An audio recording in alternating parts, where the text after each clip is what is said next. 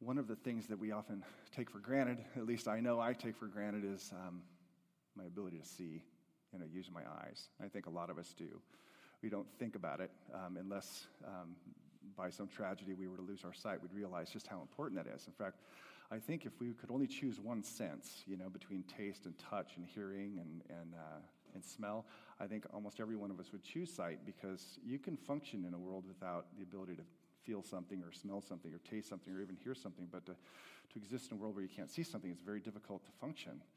And uh, I remember this being brought home to me uh, because I had the privilege of, of, uh, of teaching a, a, a, young man who was born blind. And I, I, uh, I went to his house once a week and I taught him how to play the horn. His name was Chris, born blind. And uh, interestingly enough, he's the only person I've ever met who had perfect pitch. Uh, couldn't see, but I could play any key both black or white, on the piano. And he could tell me exactly what note it was. I'd play a B flat, and he wouldn't say, Well, that's a, a B, kind of. He'd say, No, that's a B flat. Pretty amazing young man. And then I later had an opportunity to be his, his youth leader, and so I got to plug into him quite a bit. But um, being around him, I realized how much he's dependent upon on other people. So he had his you know, his cane that he would use out in the open. But when he got to our house for a youth event or something, he would put away his cane and he'd usually grab either my arm or somebody else's arm. And, uh, and I remember there were certain times, and I hate to say this, but where I just real, didn't realize how dependent upon me he was for being his eyes. So we'd be walking along, and I'd accidentally run him into a wall. And um, he's like, "Dan, you can't, you can't do that." And I'm like, "Oh, that's right." Or off a step, you know, I just see the step, and I'm just grabbing Chris and kind of false. And uh, I'm like, he's, Dan, you can't do that. And I, I, took a while to realize just how dependent upon on me he was, or others he was for his sight. He just, just couldn't see. And it's just, you know, that experience being um, close to a, a, a, young man who was born blind just made me realize how precious it is. I mean, how, how can one appreciate the beauty of a sunset or flowers or a field or green hills or oak trees? Or um, I realized that Chris never saw his mom. Never got to see her face. I knew, knew them both. They're neighbors of my parents. Never got to see their faces. Never got to see um, his brother's face. Uh, he got married years later. Never got to see his bride's face. I just realized, wow, how much beauty is lost. And I remember times I was, you know, trying to put yourself in another person's shoes. I, actually did this. I was just like, okay, what is Chris like? And I was in my 20s at the time, so I'd close my eyes and I imagined myself, try to just make my way through into the kitchen, different things, and I'd bump into stuff. And I realized how dependent I was. But the thing is, is I always knew I could open my eyes. And I can't imagine not being able to open my eyes. Uh, sight, such a precious thing. But you know, there's something else that makes sight possible. Um, that these eyes that we have in our head are absolutely pointless and useless, useless and worthless if we don't have light. Without light, these things don't work. And if you don't think so, go into the men's restroom and wait till somebody turns out the light on you, which happened after the first service. And you're left in there groping around, bumping into the sinks, walls, or worse. And uh, you realize, wow, without light, I can't see. These things are useless. Well, in this chapter, chapter 9 of John, Jesus declares something about himself as it relates to sight. That is, he is going to declare to us, he first declares it in chapter 8, and then he digresses, and then he comes back to it in chapter 9 in a way that illustrates it. He says, I am the light of the world. I am the light of the world. And I realized that I did not put anything up here yet.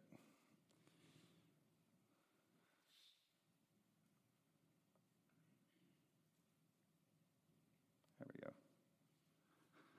says, I am the light of world. Now, we're so used to that phrase that we uh, actually don't really grasp the enormity of what he says. To a Jewish person, light was most often associated with Yahweh himself. I mean, Yahweh is the one who led his people, Israel, in the darkness as a pillar of fire by night. That is, a pillar of light. That the psalmist would say of the Lord, The Lord is my light and my salvation. Like Yahweh is my light. That's Psalm 27, verse 1. Or the prophet Isaiah in chapter 60, verse 19, would declare to the people of Israel that the Lord will be your everlasting light. It's not that he just gives light, he is your light. Or one of the, the best blessings, in my opinion, in the, in the Old Testament, found in the book of Numbers, is like, May the Lord bless you and keep you and make his face to, what's the next word? Shine upon you. That's light. So, in light of all of this, like Old Testament stuff that declares that Yahweh is the light, Jesus shows up in the world and he says, I am. He doesn't say, I give light. He says, I am the light of this world. That's a highly significant statement. He's declaring, I believe, that Yahweh has arrived and his light has arrived to give, to give sight to a world that has been covered in darkness, not physical darkness, but moral and spiritual darkness. That we have become darkened in our understanding, that we no longer worship God as the invisible creator, but we worship the creation itself. We work, worship created things, and our, our understanding is darkened, our hearts are darkened. So we lose a sense of who we used to be, who we are now, and who God is, and our, our purpose and meaning and, and our belonging, and all of that stuff is lost. We are blind and, and in a darkness. And Jesus, in that context, says, I, I am Yahweh, the light of the world. And that is the subject of this chapter. This chapter. And it all takes place around a miracle that he does. Now, I think this chapter, personally, is one of the most intriguing chapters in the Gospel of John because it is ironic, it is sarcastic. You don't get a lot of sarcasm in the New Testament. Sarcastic, but filled with truth. It's ironic because the people that you think should see the people who know their Bibles the best and the people who go to the church the most. The people you expect to see by the time you get to the end are blind as bats. And the one person who doesn't see, who's blind, by the time you get to the end of the chapter, he's the one who truly sees. That's, that's, that's the irony. Well, as I said, it, it starts off with a miracle. And that sets the stage, and that is the platform upon which Jesus will show himself to be and declare himself to be a light of the world. This is how it begins. Verse 1. As he passed by, he, speaking of Jesus, saw a man blind from birth. Now, I want you to just note or log this away that the, Jesus is the one who directs his attention to the blind man. Jesus saw him, attention was drawn to this man by Jesus. He saw a man blind from birth. And his disciples asked him. Now, if you read chapter 8, I think these disciples are not simply the 12, but a larger group of disciples who were kind of quote unquote believers. They ask him, Rabbi, who sinned? They're looking at the blind man. Who sinned, this man or his parents, that he was born blind? And Jesus answered, it was not that this man sinned or his parents, but that the works of God might be displayed in him. We must work the works of him who sent me while it is day. Night is coming. And I think that's a reference to his death, in which darkness will, will enfold the Son of Man, when no one can work.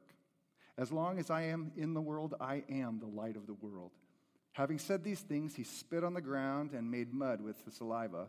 Then he anointed the man's eyes with the mud and said to him, Go Wash in the pool of Siloam, which is in Jerusalem, which means sent.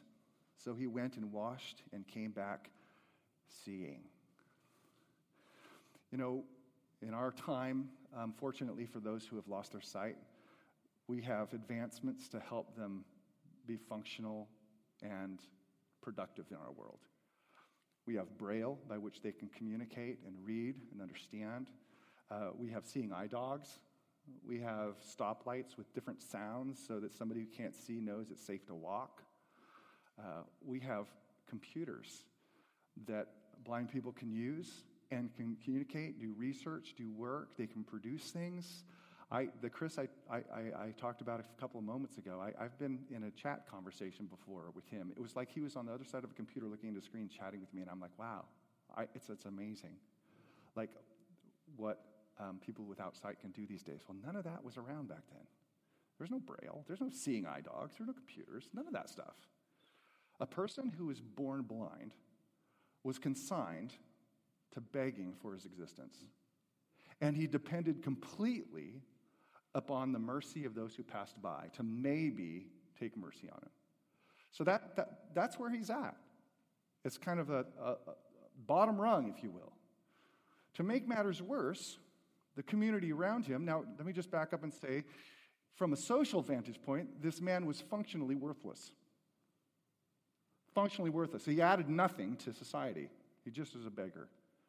But to make matters worse, the opinion of the people who knew him or saw him believed that his blindness was a result of the curse. That's why his disciples say, Who sinned, this man or his parents? In other words, this blindness is, has to be a product of his guilt or his parents' guilt. You know, th- th- those two things. So he's, he's, he has physical defects, but now he's morally defective too, under the curse, like double whammy. There's bottom of the pile. That's who he is. Bottom of the pile. Viewed as not only someone who is functionally worthless, but somebody who is morally cursed as well. Jesus notices this man. Jesus saw him. And Jesus comes to him.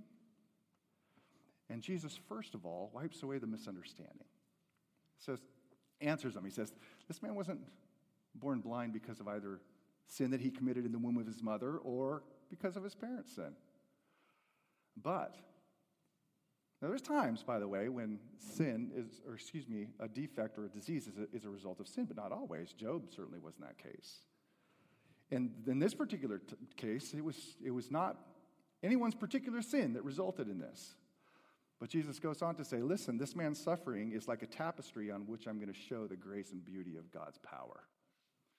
Just a reminder for all of us. It's not the main point of the passage, but a reminder that suffering in this life on the part of a Christian is the canvas upon which God often works his best work.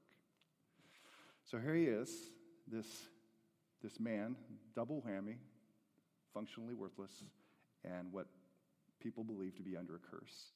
And Jesus spits on the ground. Now, this sounds disgusting, but he makes clay. And then he anoints this, this man's eye with mud. Now, there's a lot of explanations for why he did this. I think the best one, in my opinion, is Genesis 2, in which God took dust to the ground and he formed mankind and breathed life into him. And kind of in a, in a, in a way that connects with creation, the beginning, Jesus takes mud or clay and he puts it on the man's eyes, almost as a sign of new creation. And he says, Listen, go and wash. And so he does. So naturally, he would have had to have been led down to the pool of Siloam in Jerusalem. And he does. You just picture him, you know?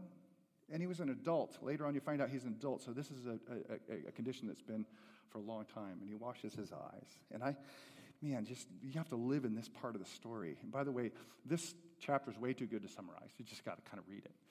Um, he, he washes it off, and for the first time, he sees. A person who's born blind doesn't have a clue what does the sunset look like? What does the color blue look like? You don't know because you've never seen it. So how can you imagine it? You can't. Um, what, is, what, is a, what does a mountain look like, or the stars look like, or clouds, or a storm, or lightning? Any of that stuff. And in this moment, a man who's only known darkness sees. If that was me, I would have been so explosively overwhelmed with joy. You know? Sky and clouds and seeing children running in houses and, and seeing the temple for the first time. It's just been amazing. If that was you, you would have thrown a party. If that was you, you would have sang a psalm. You would have written a hymn. You would have, I don't know, whatever you do to celebrate, you would have done. So would have I. And you expect that from the community that's around him who's seen this man blind, sitting there begging day after day. All of a sudden, he's jumping around. But there's no party. There's no party at all. In fact, the neighbors, this is the part of the story I'm not going to read, the neighbors see him and they're, they're saying, is, is that the guy? No, no, that can't be the guy. He's, he's walking around. He's not stumbling into things. He's not tripping on the curb. That's not him. They're like, no, that's him. Befuddled, bewildered. And so what they do, instead of just throwing a party, they grab this blind man, they bring him to the Pharisees. They need someone to make sense of what's happening. And what ends up happening isn't a celebration, but a threefold interrogation. It's like CSI. We're going to find out the criminal behind this miracle.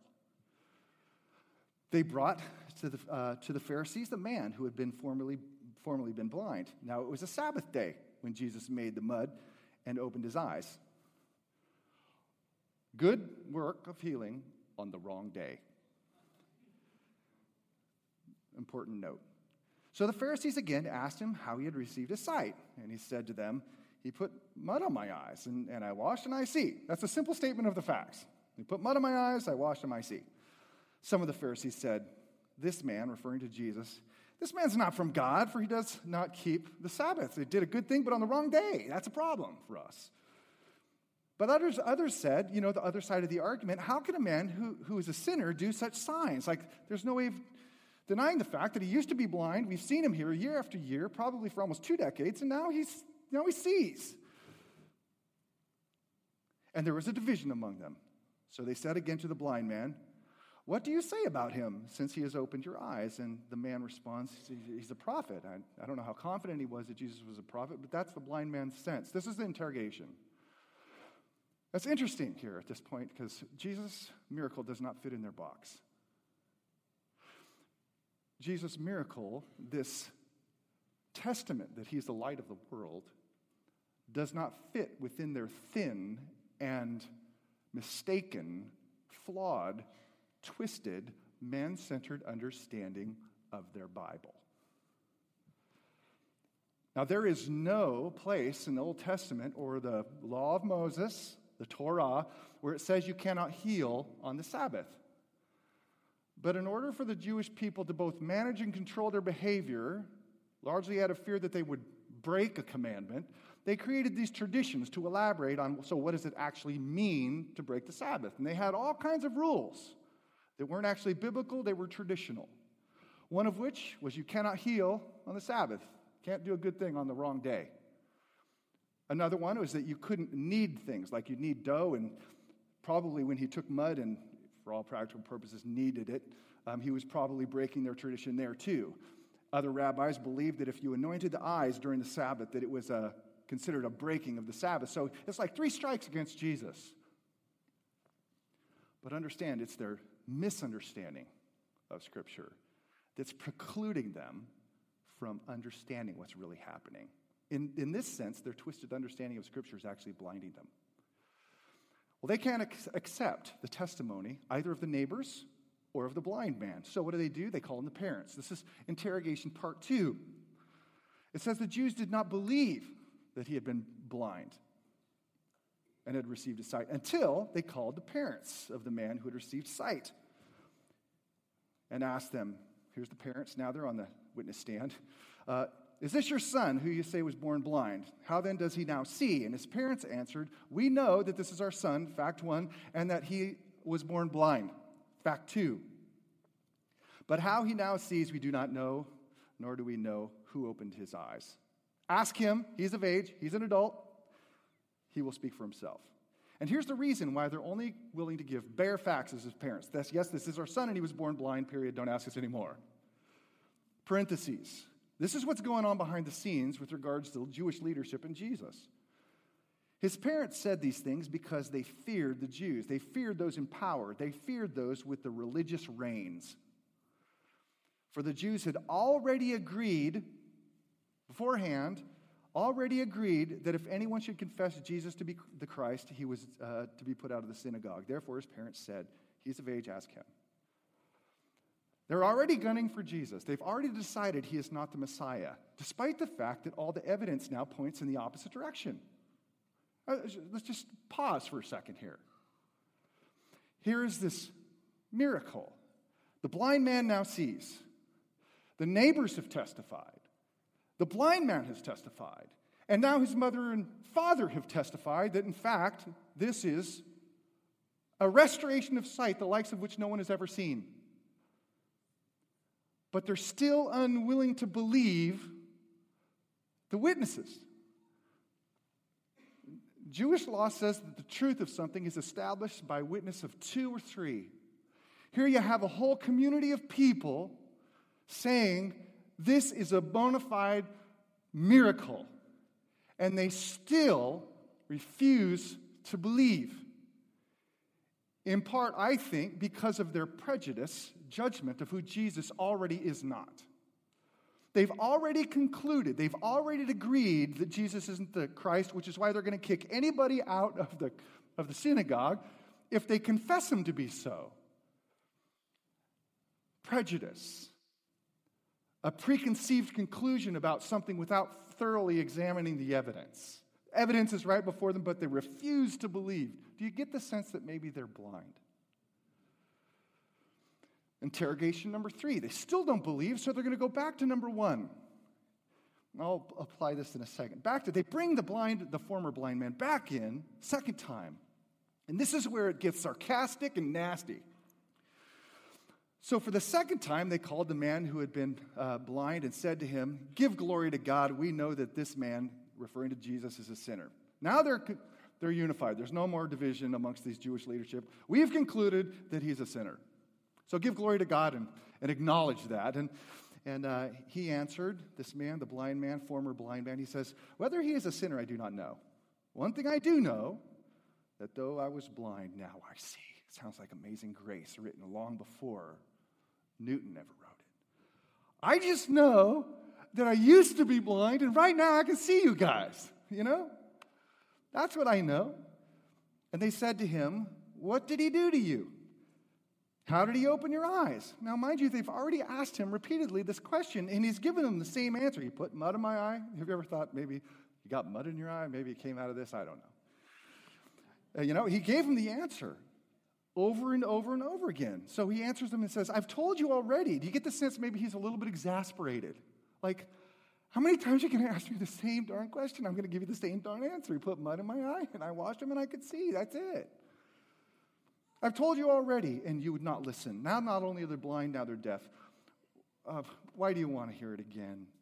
And here's the bit of sarcasm Do you also want to become his disciple? do you also want to become his disciple? And at this point, their fury is unleashed, and now we get to see their true colors come out. Interesting when, when Jesus works, it oftentimes has a way of bringing what's inside on the outside, of exposing sin. Listen, side note. When you pray for Jesus to bring revival in your life, you can sure bet that he's going to show you the colors of your heart in ways that you're not going to want to face. So, after this little bit of sarcasm, end of side note, I just keep that in mind when I'm praying for revival, realizing that the depth of revival is almost proportional to the depth of God uncovering the ugliness of your heart. You don't pray for this if you don't want this. And this is how they respond. They're upset, they're angry, they're reactive, and they reviled him, saying, You were his disciple, but we are disciples of Moses. That's a bit of a, of a, of a irony, too. Because Jesus, earlier in the Gospel of John, chapter 5, he said, Listen, if you were really students of Moses and you really read Moses properly, you, you'd accept me because who did he write about? He wrote about me. So declare yourself a disciple of Moses and not get who Jesus is is a conflict of, of, of enormous proportions. Like, no, Mo, Mo, Moses, what he wrote about in the sacrifices in the temple and all of those things pointed to me. Here I am, but you don't get me, so you didn't get Moses. We know that God has spoken to Moses, but as for this man, we do not know where he comes from. The man answered, again sarcastic, Why? This is an amazing thing. This is a blind man. I love him. This story reads so great, in my opinion. You don't, do not know where he comes from, and yet he opened my eyes. We know that God does. Now, here he's going to make a theological stand, and he's going to testify to his own faith we know that God does not listen to sinners, but if anyone is a worshiper of God and does his will, God listens to him. Never, since the world began, nowhere in the Old Testament, has it been heard of that anyone opened the eyes of a man born blind. If this man were not from God, he could do nothing.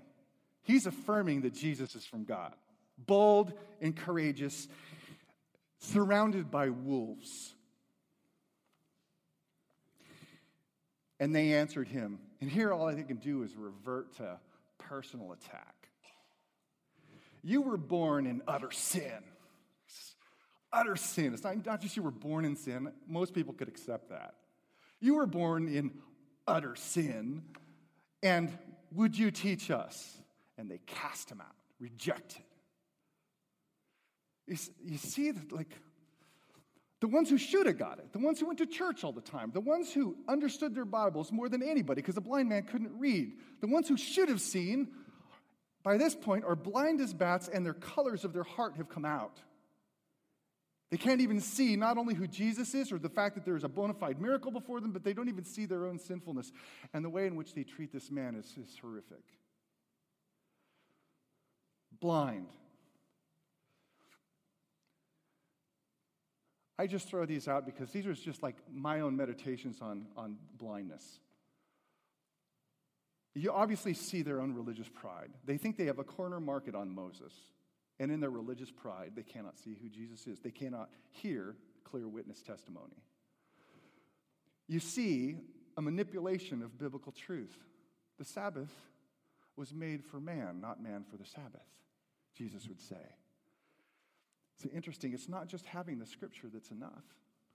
They had the scripture, it wasn't enough. It's understanding the proper center and subject of scripture, which is namely Jesus. And where he is not the primary subject and center, you end up way off. And if you end up way off with the scripture, you end up being blind. And if you manipulate or misinterpret and misapply it, you end up blinding others too. Interesting, huh? You can be blinded by scripture itself.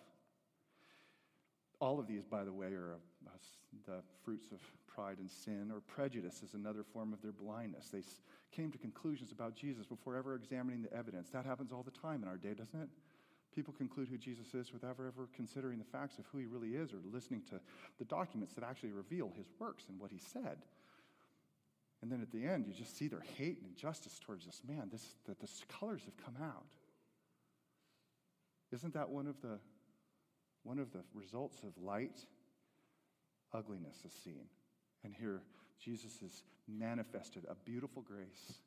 He's brought a, a blind man to see a beautiful grace and they can't see it. But that's not the end of the story.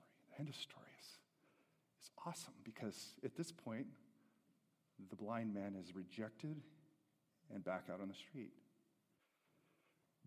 And look what it is. This is love. This is so Jesus.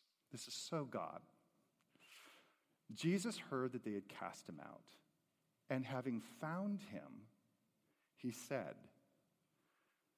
do you believe in the Son of Man? He answered, Up to this point, he's never seen Jesus. When he met him, he was blind. He went to the pool of Siloam, came back, he still hadn't seen Jesus, doesn't know who he is. So he asks, And who is he, sir, that I may believe in him? And Jesus said to him, This part kind of makes my heart shudder. You have seen him, and it is he who is speaking to you. And he said, Lord, I believe and he worshiped him. Jesus said, For judgment I came into the world, that those who do not see may see, and those who see may become blind. Jesus is the light of the world, and some men will be blinded by it, others will be liberated by it. Some will be judged by the fact that they don't acknowledge the light, others will be freed and liberated and forgiven because they have seen the light. Judgment and salvation light of the world. Fascinating pieces in here, you know. I love the fact, remember, I told you to log away the fact that in verse 1 it says that, and Jesus saw him. Of everybody that there's there in Jerusalem, he picked out the guy who was born blind. And then after he's kicked out, the indication is he went to look and search for him. It says, and having found him, he said. Jesus sought him out. Now, That is, like I said, so Jesus and so God, because before we ever found Jesus, he first found us. Like he's the one who takes the initiative to find this man who had made a stand and at least some kind of confession of faith and takes the initiative and found him. Oftentimes, our vocabulary is, man, I found Jesus back in 1985. And maybe in some sense, by your experience and from your side of the tent, you did find him. But listen, you didn't find him without him first seeking you out and finding you. Oh man, in 1985, Christ found me. Who says that? And not just found me or took the initiative, maybe in a conversation with another Christian friend or hearing a sermon or hearing Billy Graham, you heard him speak and you realize that it was true. And in some way, Jesus revealed himself to you. And that's what he does. You know, sir, who, who is he that I may believe? in? Jesus says to him, and again, the Lord is my light and my salvation. Yahweh was a pillar of fire to lead in the darkness his people. And here Jesus, the light of the world, is standing before this man formerly blind, saying, I'm him. Face to face encounter with Yahweh in human flesh, the light of the world. And the result, the result, belief and worship. I believe. I don't care if they kick me out of the synagogue. I believe. And he bows down in worship, which means he saw Jesus as something other than just a mere man. That he found in Jesus the Redeemer, the salvation of Israel, the Savior of Israel. Um, he found grace, found mercy. He found a beautiful gift in Christ. That's, you see, the story is so amazing. Those who, in many ways, are closest to religion end up being blind. The ones who should have seen can't see. And the one who is born blind is given eyes to see not just a physical world, but who Christ is. And discover in him amazing grace. Now, this story, I think, brings us to a very pointed question. You're here this morning because at some level you're religious. At least that's what people would say. At some level, you probably know this. It is entirely possible to be really close to religion and to be blind. And I think the question that it, it brings me to, and it should bring us to, is okay, here I am. I'm one of the people who is quote unquote religious, close to the book, close to God. Do I see or am I blind? Do I see or am I fooling myself? And one of the ways I think that we can determine whether or not we really see that, that, that God has really opened our eyes and He shined a light into our life is in two ways. On the one hand, sight enables us, the light of Jesus enables us to see our sin for what it is without justification, without trying to hide it, without redefining it so that we feel more comfortable in our culture. Where we see with the light of Christ, we recognize our own ugliness and our flaws. And for those who have been given, given sight, for those whom the light of Christ has shined down, the more we live in the Christian life, the more of our ugliness we end up seeing. Know that. And, and you're like, wow, I didn't know I was that messed up. But that's proof that He's given you eyes to see. And that in that place, we are not supposed to hide it, defend it, or justify it. We are simply supposed to be honest, transparent, own it, and confess it. Not just to God, but also, if I read James right, to each other. That is to close, trusted brothers and sisters and never to allow yourself to be in a place where you are hidden all by yourself and you're living a double life. That is, on the one hand, an evidence that you see that you're being transparent with your ugliness, but not in a way that brings you to despair, because that light also illuminates the fact that God's grace is sufficient. That light also says that my, my, my sin was nailed not in part, but in full to the cross. That I am the recipient of God's mercy, that there is no sin that I have, will, or do commit that will ever keep me from his presence. That's, that, that's the grace. And so, as this grows, as we grow in our, our understanding of how jacked we are, at the same time, we grow in our awareness of how gracious and loving God is. That's light shining in both of its components of revealing sin and revealing grace in Christ, the forgiving, transforming grace. That is evidence that light is in your life and you're seeing things properly. The temptation, though, brothers and sisters, especially if you live longer in the faith, is to be less transparent. And as things begin to happen in your life, which are not right, you begin to hide and isolate. And pretty soon you find yourself living a double life. And when you do that, there's a blinding that takes place. You're not really seeing things, neither on the sin side or the grace side. And life shrivels up. So the question for us, again, is Am I seeing or am I blind? Am I seeing or have I compromised and my eyes see a little bit but not very much anymore? And this would be the day that the Lord would say to you, Listen, it's time to come back into the light and let who I am reveal both your sin. Don't be afraid of it. Because in revealing that to you and you being transparent with me and others, at the same time, I'm going to show you grace that you've never seen before. So, which is it? Are you in the light? Are you pretending? Are you living a double life?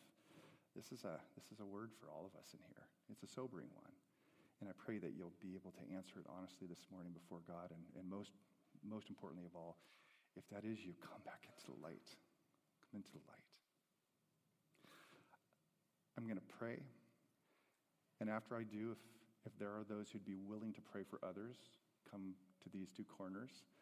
And if you want to be prayed for for anything, maybe it's healing, maybe it's encouragement, maybe it's strength, maybe it's forgiveness, whatever it is, take this time as we continue in worship before God, having heard the word, to respond um, to Him and be prayed for.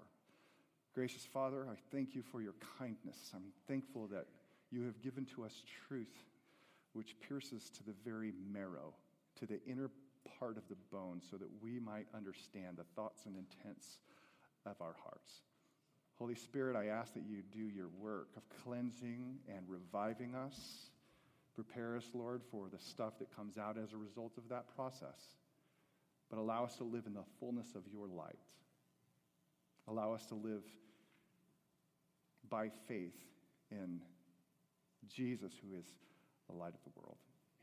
In Christ's name, amen.